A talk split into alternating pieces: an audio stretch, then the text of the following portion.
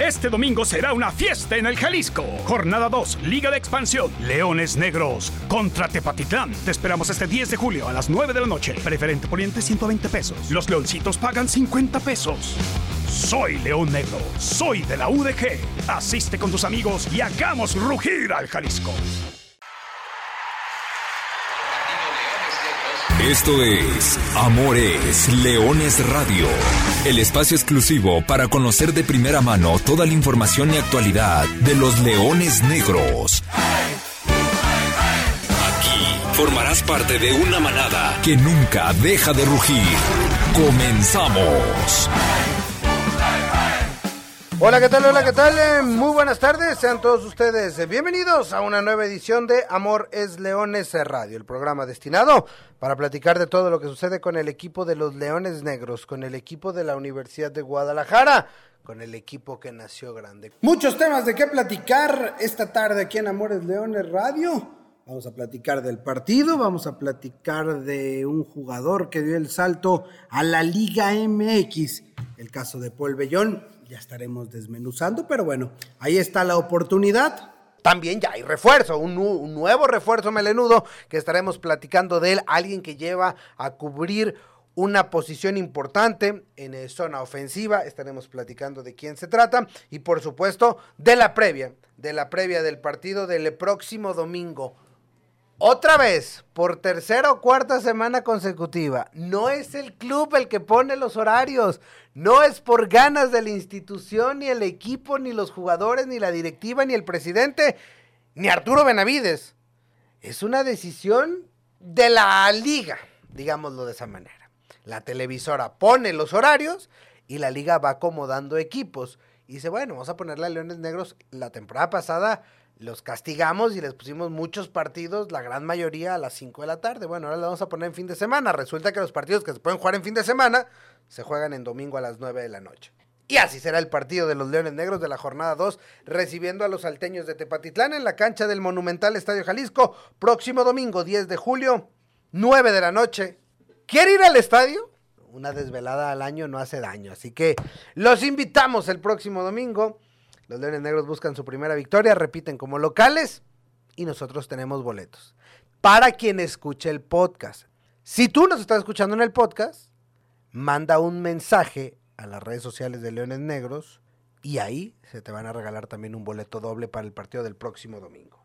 Pero bueno, antes que nada, antes que todo, antes de que entrar en temas, en cabina, saludo con mucho gusto al profesor Carlos Alberto Valdés. Profe, ¿cómo andas? ¿Qué tal Arturo? Muy buenas tardes, buenas tardes. Un saludo a toda la gente y repetir una vez más. No tiene absolutamente nada que ver con Leones Negros. No es un boicot a la hora nacional, ni mucho menos. No es que Leones Negros esté en la labor de derrocar el sistema radiofónico de este país. Para nada. Es un horario que hay que agradecer que es domingo así fuera a las 10 de la mañana o a las 9 de la noche, existen mejores horarios, pero la realidad que hay que agradecer que es domingo es una decisión muy, pero muy de la Liga de Expansión, entonces hay que acatarla y como lo decías y comentar, tenemos que hablar de una despedida de nueva cuenta, de una nueva cara, de nueva cuenta lo cual me parece que es positivo por los dos bandos. Estas son llegadas de las cuales queremos hablar y estas son salidas de las que queremos hablar porque lo hace por la puerta grande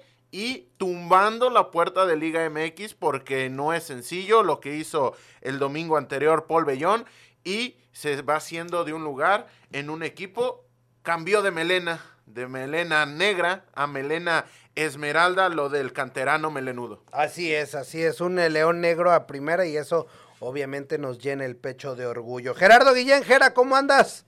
Buenas tardes. ¿Qué onda, Artur? Te saludo con mucho gusto a ti, a Carlitos, toda la gente que nos sigue miércoles a miércoles.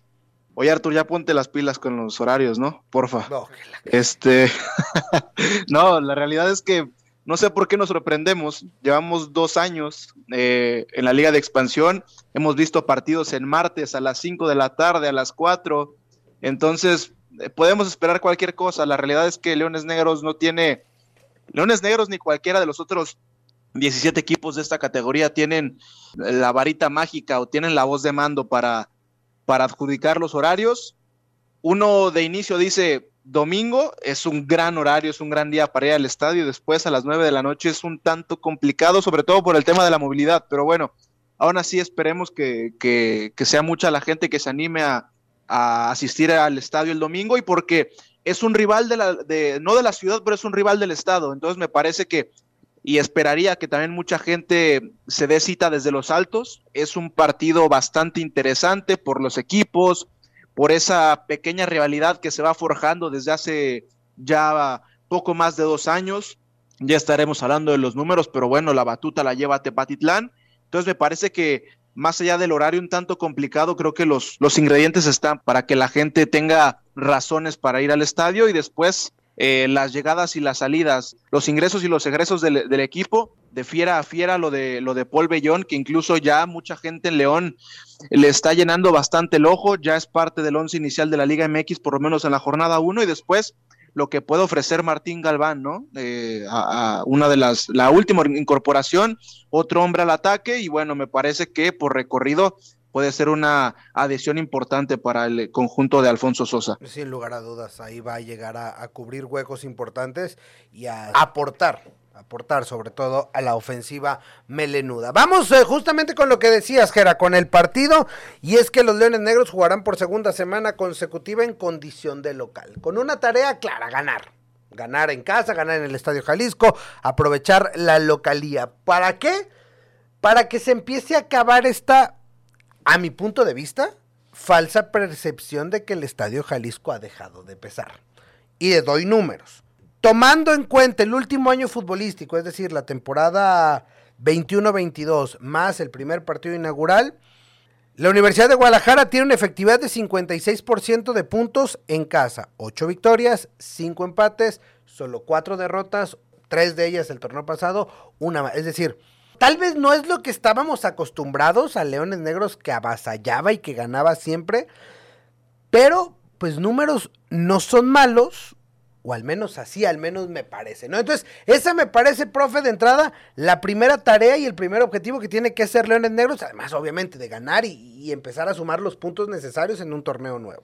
Sí, romper con este paradigma de que se cree que Leones Negros no está haciendo pesar la casa, lo que sí es una realidad de los últimos tres partidos, es decir, los dos de Atlante y el de Alebrijes, Leones Negros no ha conseguido la victoria, con lo cual llega con esa doble tarea de no solamente sumar y mostrar una gran cara en el Estadio Jalisco, sino regresar esa sensación, porque sí está muy generalizado el que Leones Negros no está haciendo pesar la cancha del Estadio Jalisco, lo cual, y lo dices muy claro, cinco empates, ocho victorias, solamente cuatro derrotas, entonces habría que tomar en cuenta estos números para vislumbrar que Leones Negros no es que haya sido el mejor local, sino que fue el mejor visitante, entonces es por ahí un poco que palidece esos números.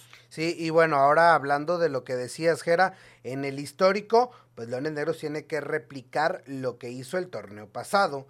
Exactamente, hace cuatro meses, el 9 de marzo, Leones Negros recibió a Tepatitlán y con goles de Adrián Villalobos y el primer gol en la carrera de Paul Bellón derrotó dos goles por uno a los salteños de Tepatitlán, la que es hasta el momento la única victoria de Leones Negros sobre ese conjunto.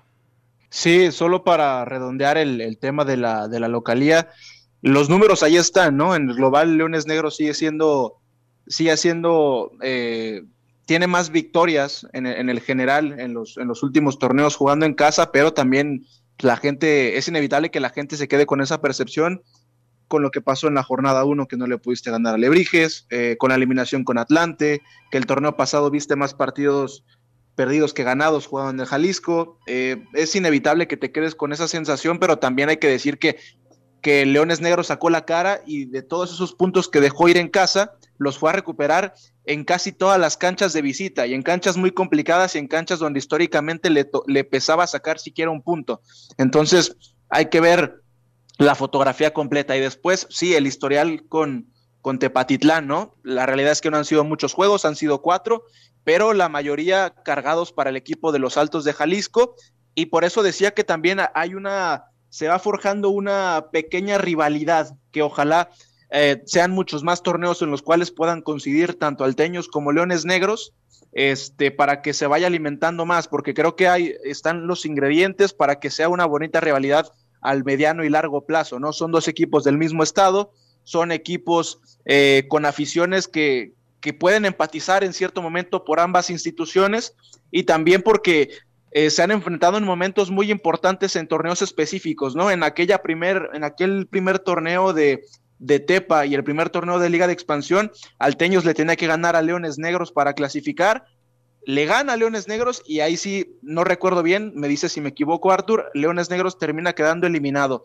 Y después hace un par de torneos en mismas condiciones para la inversa, Leones Negros se mete a la cancha del Tepa Gómez, tenía que ganar para asegurar una mejor posición en la tabla, a Tepa no le quedaba de otra que ganar para acceder al repechaje, y Leones Negros lo iba ganando con gol del Tepa, del Tepa González, además, le termina dando la vuelta el equipo en aquel entonces de Paco Ramírez y lo termina ganando dos goles por uno. La realidad es que es un partido que por lo menos a mí me llama mucho la atención y que, y que puede ser uno de los, de los juegos más interesantes para el aficionado de Leones Negros en el torneo regular. Además de que son partidos que, que normalmente prometen goles en Estadio Jalisco han sido de anotaciones y frente a frente estarán dos de los goleadores del torneo pasado que buscarán además estrenarse en este torneo, lo de Juan David Angulo que no marcó en el primer partido con, con, los salteños y lo de Oscar Villa que se quedó muy cerca de estrenarse como anotador de los Leones Negros.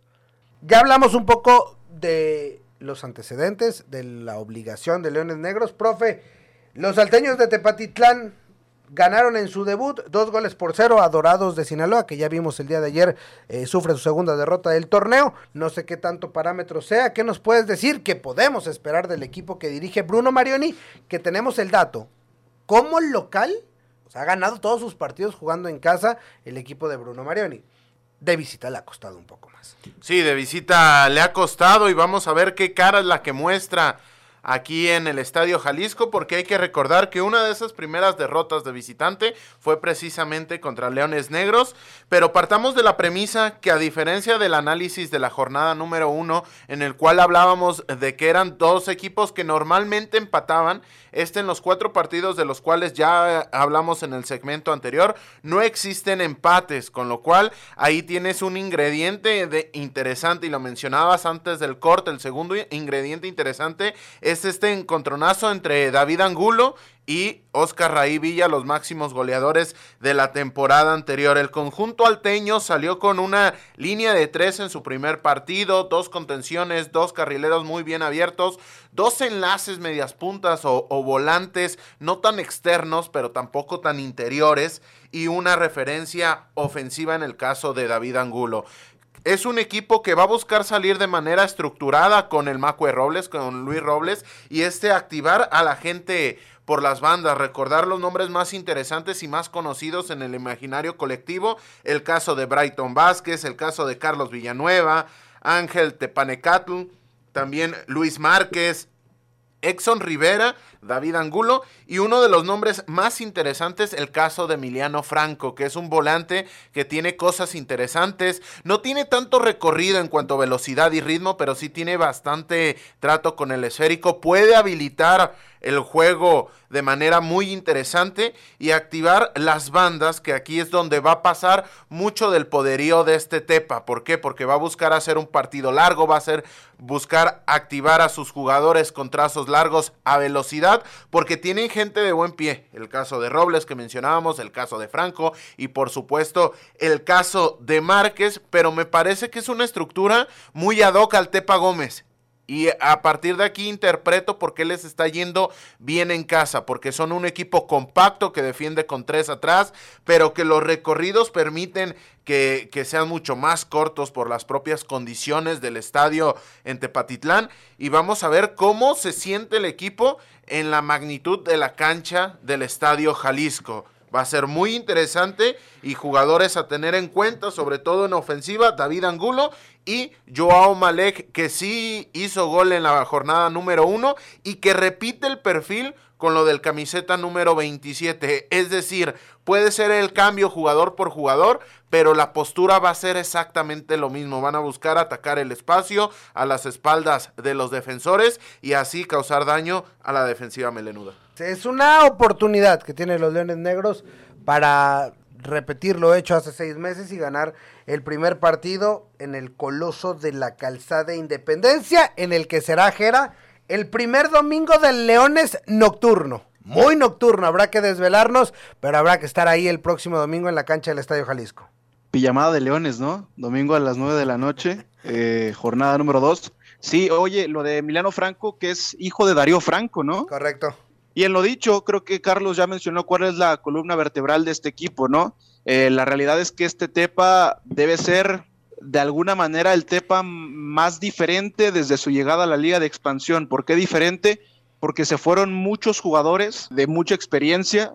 En realidad, la gran mayoría de los refuerzos para, esta para este torneo, para el equipo de Bruno Marioni, son jugadores jóvenes, muchos de ellos provenientes de la liga de la Liga Premier, pero aún así se siguen quedando con tres o cuatro jugadores muy interesantes. Lo de Angulo que se rumoreaba que podría llegar a un equipo más importante de la Liga de Expansión o incluso dar el salto a la Primera División. El caso de Edson Rivera, del Macue, Tecpanecatl, que yo esperaba que después de ese primer año maravilloso de Tepatitlán pudiera dar el salto por lo menos a un equipo más poderoso también de la misma categoría. Se ha quedado, lo han retenido en los altos de Jalisco. Pero bueno, la, base con la que conocimos a este Tepa al mando de, de Paco Ramírez ha cambiado, ha cambiado bastante. Y también no sé qué tanto parámetro puede ser el primer partido. En términos generales, creo que Tepa terminó siendo mejor que Dorados de Sinaloa jugando en casa, pero también hay que tener en cuenta que fue el primer partido, eso por un lado y por el otro, este Dorados que viene teniendo un mal inicio del torneo, cierto, solo son dos jornadas, pero bueno, dos derrotas consecutivas, un Dorados que también se lo ha comido la categoría. Y, bueno, hoy habrá que ver a Tepa qué cara puede mostrar, ya con un Bruno Marioni que toma el equipo, ya con una pretemporada completa, ya con un proyecto que él está dirigiendo, con jugadores que seguramente él pidió en su mayoría y jugando de visitante como tú y Carlos ya mencionaron, ha sido la gran falencia de este conjunto alteño. Y también habrá que ver por el lado de Leones Negros sí les puede pesar esas dos semanas de inactividad que a final de cuentas sigue siendo un partido en casa, sigue siendo un partido en el estadio Jalisco, pero te, quedaste parado prácticamente 14 días, ¿no? Eh, hablando de los horarios de la Liga de Expansión, otra cosa que, que uno no entiende, ¿no? Uno sabe que aquel partido de jornada 1 en sábado por la noche se le dio la facilidad a Leones Negros en ese horario porque no había un partidos de primera división pero bueno, te dan ese juego y después te hacen parar 14 días, algo que, es un tanto incongruente, pero bueno, los, los, datos ahí están y por parte de Leones Negros, y tú nos dirás, Arthur, si ya Alfonso Sosa podrá acudir a, a, Martín Galván y seguramente si, si él no, no, estará a disposición, será el mismo 11 con el que vimos a Leones Negros en la jornada 1, solo con un ligero cambio en esa, en esa lateral por la baja de Polvellón. De entrada, los dos equipos, tienes toda la razón, traen ese, e, ese doble parón. No sé si tomaron ambos equipos esa jornada uno como último partido amistoso y aprovecharon estas dos semanas eh, a manera de, de una extensión de pretemporada para seguir trabajando con el tema físico. En esa cuestión, Tepa jugó el domingo temprano, Leones jugó el, el sábado por la noche, es decir, llegan en, igualdad de, circunstancias, ninguno de los dos tuvo que viajar, es decir, es, eh, hay mucha paridad en esta, e, e, en esta situación, habrá que ver cómo asimilaron ambos equipos. En el caso de Martín Galván, ya platicaremos de él después del corte, seguramente estará ya a disposición del cuerpo técnico. Sí, y que el conjunto de Tepatitlán el fin de semana anterior, hay que comentarlo, tuvo un partido amistoso contra el representativo en formación todavía de Tecos de la Liga Premier, con lo cual trataron de replicar la competencia que recuperar físicamente a tu jugador. Entonces, sí puede haber una falta de ritmo sobre todo por el tema de los 14 días, pero apenas estabas comenzando la actividad. Tampoco es como que ya estuvieras en el ritmo total. Exactamente. Y el tema físico me parece que es más importante en el rendimiento del jugador que el tema del ritmo y el timing. Sí, eh, al final fueron otra pretemporada más, ¿no? O sea, se alargó la pretemporada y hay que volver a iniciar y era un partido y estaban todavía todos duros y, es parte de, de esto. Ya después, domingo habrá que jugar. El lunes habrá que regenerar, martes viajar y el próximo miércoles habrá que estar jugando en La Paz y ya vuelve a empezar esta dinámica de, de, de, la Liga de Expansión. Vamos a la segunda pausa. De regreso platicamos del refuerzo melenudo que ha llegado esta semana y que seguramente, ya decía Gerardo Guillén, podrá estar disponible para ver sus primeros minutos el próximo domingo por la noche. Volvemos Amores Leones Radio. Este domingo será una fiesta en el Jalisco. Jornada 2, Liga de Expansión. Leones Negros contra Tepatitlán. Te esperamos este 10 de julio a las 9 de la noche. Preferente poniente 120 pesos. Los leoncitos pagan 50 pesos. Soy León Negro. Soy de la UDG. Asiste con tus amigos y hagamos rugir al Jalisco. Buzón de la manada, Manuel Cárdenas Estrada, saludos a Santiago, que somos aficionados de Leones Negros, saludos a Santi. Carlos Nada Mendieta, esperemos la UDG saque un triunfo jugando bien en casa para verlos en los primeros lugares de la tabla. Joselito Méndez Hernández, Rafael Ángel Villa, mi pronóstico 2 por 0 a favor del UDG. Amiro Gutiérrez, esperemos este domingo se logren los tres puntos, aunque se está complicando. Juan José Hernández, ¿hay algún acuerdo de Chivas con Leones para traerse al Chevy Martínez? No, al menos yo no tengo esa información o no, no me ha llegado nada de novedad en cuanto a refuerzos que vengan provenientes del, del conjunto rojiblanco. El refuerzo que sí llega es el caso de Martín Luis Galván Romo, delantero mexicano, 29 años, amplio recorrido, proveniente de Juárez FC, de los Bravos de Juárez, los últimos dos años en Liga MX estuvo jugando, antes de eso fue un elemento importante en el Salamanca, de hecho, fue pieza fundamental, querido en, allá en, tierras españolas, eh, porque fue uno de los artífices del ascenso de este Salamanca a la segunda división B. Antes de eso, debutó en Cruz Azul. Su historia es eh, muy conocido, el nombre de Martín Galván, porque fue aquel jugador que con 14 años de edad debutó en el máximo circuito. En el, en el anterior Liga de Expansión o Ascenso MX, historia y pasado con Cruz Azul Hidalgo, Correcaminos, eh, Atlante. Eh, es un poco la carrera de, Martín Galván. Jera, ¿qué te parece la llegada de este centro delantero? Jugador que pueda desempeñarse en, todo el eje del ataque. Sí, me parece en primer lugar correcto por ante la, la, salida de dos hombres de ataque, ¿no? Las dos bajas ya conocidas desde hace un par de semanas, entonces era imperativo que Leones Negros saliera al mercado a buscar otro delantero eh, el eje de ataque se ha quedado un tanto flaco, ¿no? Entonces había que buscar algo y me parece que, para la categoría es una buena contratación, ¿no? Martín Galván, ¿qué más decir, no? Debe ser una de las historias más conocidas en la historia del fútbol mexicano, pero a pesar de eso creo que hemos visto muy poco de él, ¿no? O hemos visto muy poco de él en su prime. Creo que el mejor momento de su carrera lo vive jugando en, España, después recibe una oportunidad para regresar a México, a la primera división, un salto bastante importante para él.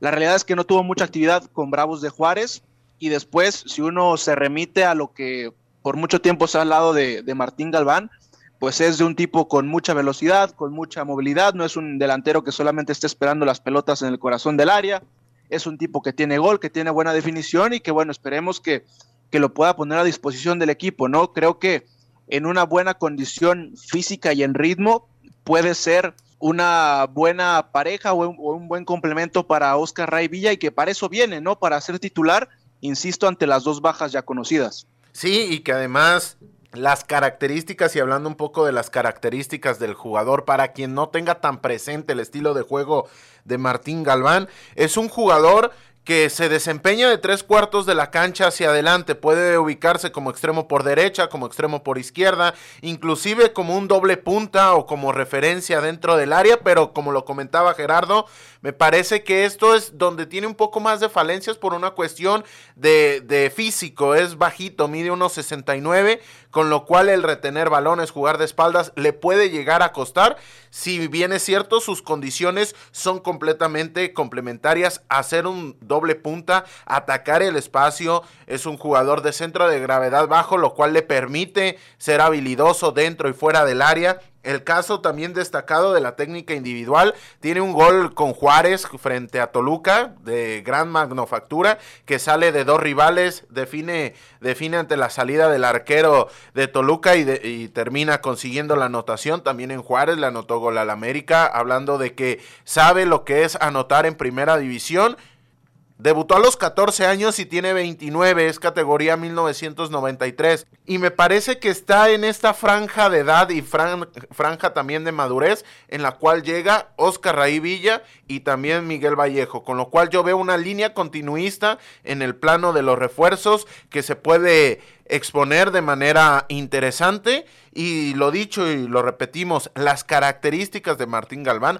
son muy complementarias a lo que ya tiene Leones Negros y puede ser una adición muy importante para esta liga de expansión. Sí, tiene Oye, Artur, perdón, dos cosas. La primera, nomás para complementar el dato, sí, Martín debuta en el Interliga en enero del 2008 y ese mismo año, pero en noviembre debuta en liga ingresando de cambio contra Indios de Ciudad Juárez. Apertura 2008, eh, eso por un lado, y por otro, hay gente que tiene dudas sobre esta contratación, porque ha sido muy gitano en, la carrera de, Martín Galván, pero creo que llegó en condiciones medianamente similares en su momento Granados, ¿no? Había llegado desde la Liga Premier con una carrera que había ido de aquí para allá, que no había terminado de despuntar, y bueno, más allá del desenlace que tuvo con Leones Negros, creo que terminó cumpliendo a pesar de, todo el escepticismo que hubo alrededor de su contratación y bueno, esperemos que sea el mismo caso eh, con Martín Galván.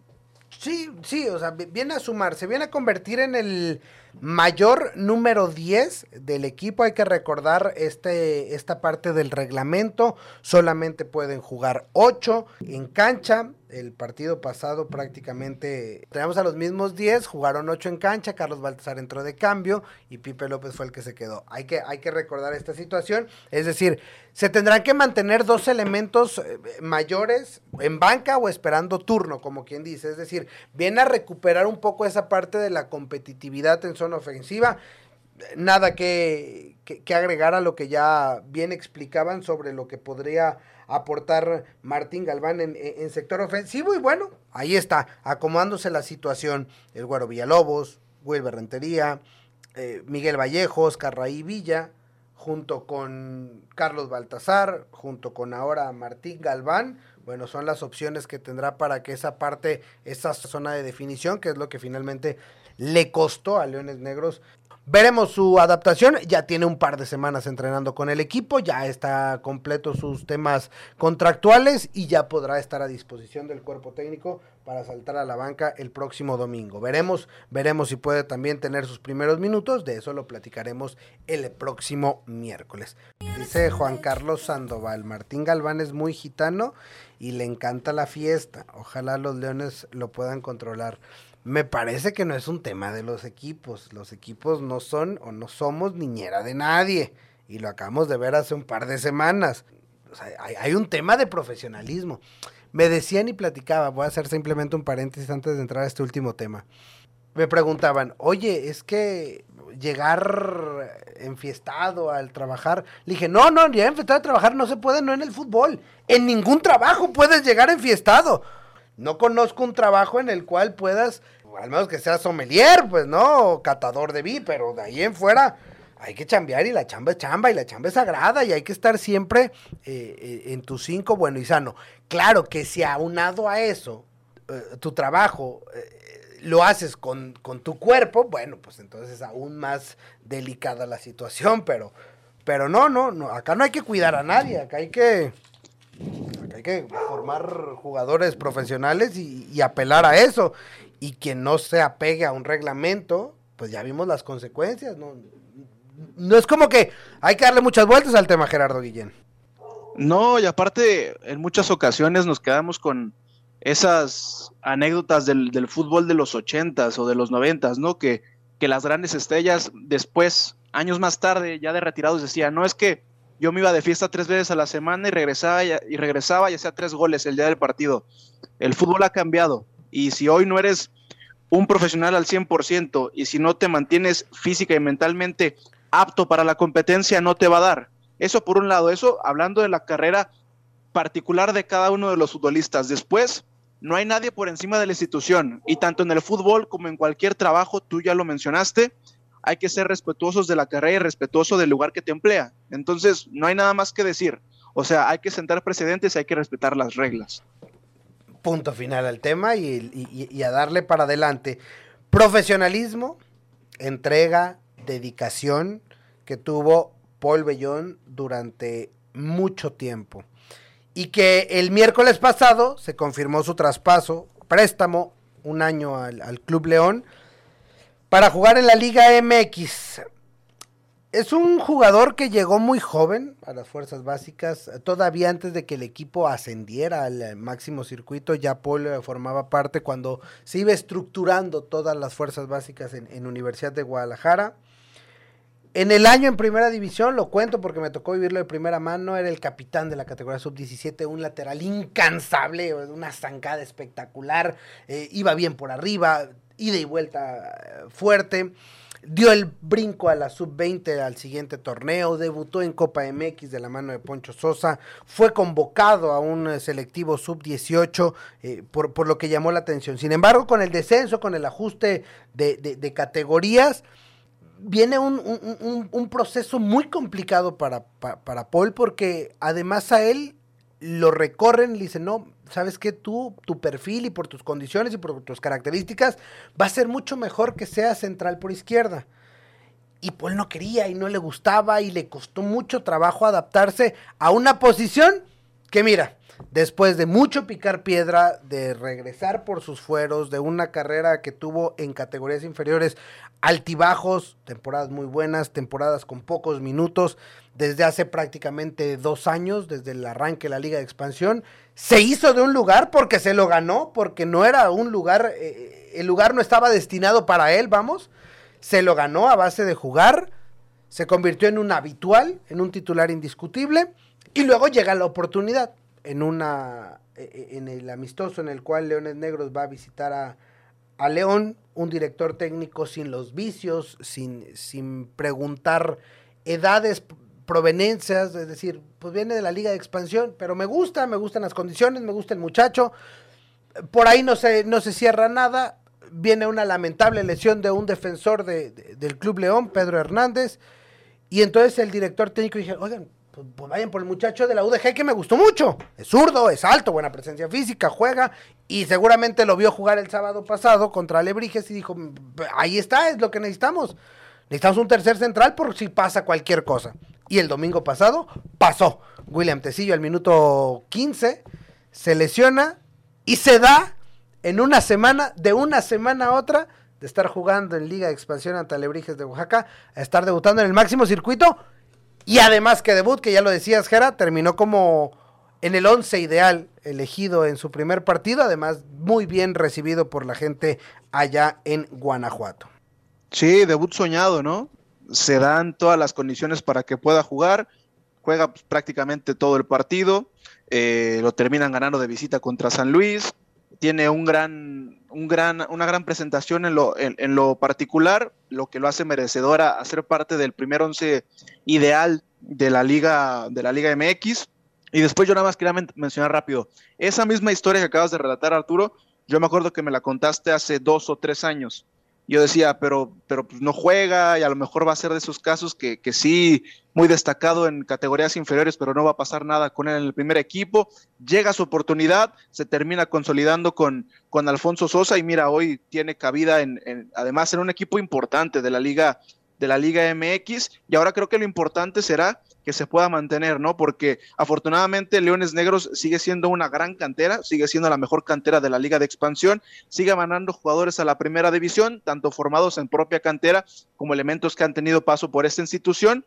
Y ahora lo importante es que se pueda quedar, porque de los elementos formados 100% en Universidad de Guadalajara, creo que lo único que se ha mantenido es, es el toro, ¿no? Y justo eh, también como, como lateral.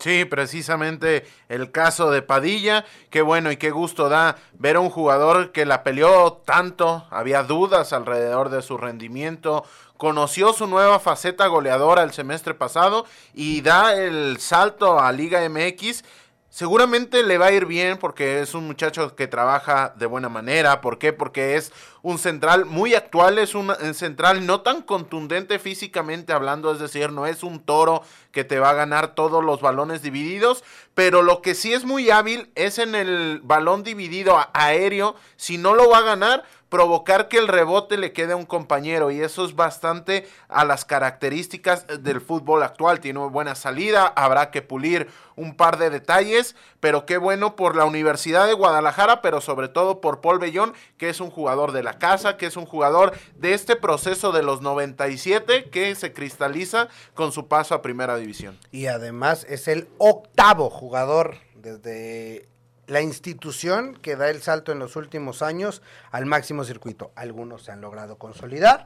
Néstor Vidrio dio el salto desde acá, regresó a Liga MX, el caso del Toro Padilla, ahora veremos a Paul Bellón, pero así otros cinco más fueron dando y teniendo esa oportunidad. Pero bueno, éxito y lo mejor, da gusto, da gusto y orgullo ver a un canterano, a un león negro triunfando en la máxima categoría. Es el inicio de una muy buena carrera.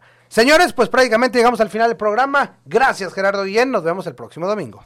Oye, Artur, rápido, a ti también ya te vimos triunfar en, esos promocionales del nuevo Jersey, ¿eh? Ahí andábamos tirando rostro, por supuesto. Querían a alguien guapo para, para, enseñar la camiseta y bueno, me echaron una llamada a mí. Gracias, Gera. Nos escuchamos el próximo miércoles. Gracias, profesor Carlos Alberto Valdés. Gracias, un gusto y un placer como cada semana. La cita, la cita es el domingo a las 9 de la noche, cancha del Estadio Jalisco, la transmisión de televisión a través de VIX, tu DN y a través de High Sports y por supuesto a través de Frecuencia Deportiva 1340 DM y arroba 88.7. A nombre de todos los que hacemos posible este programa, le agradecemos y simplemente le recordamos que goles son amores y amor es leones. Buenas tardes, buen provecho y arriba los leones negros. Hasta aquí llegamos. Gracias por ser parte de esta manada que nunca deja de rugir. Los esperamos el próximo miércoles en Amores Leones Radio.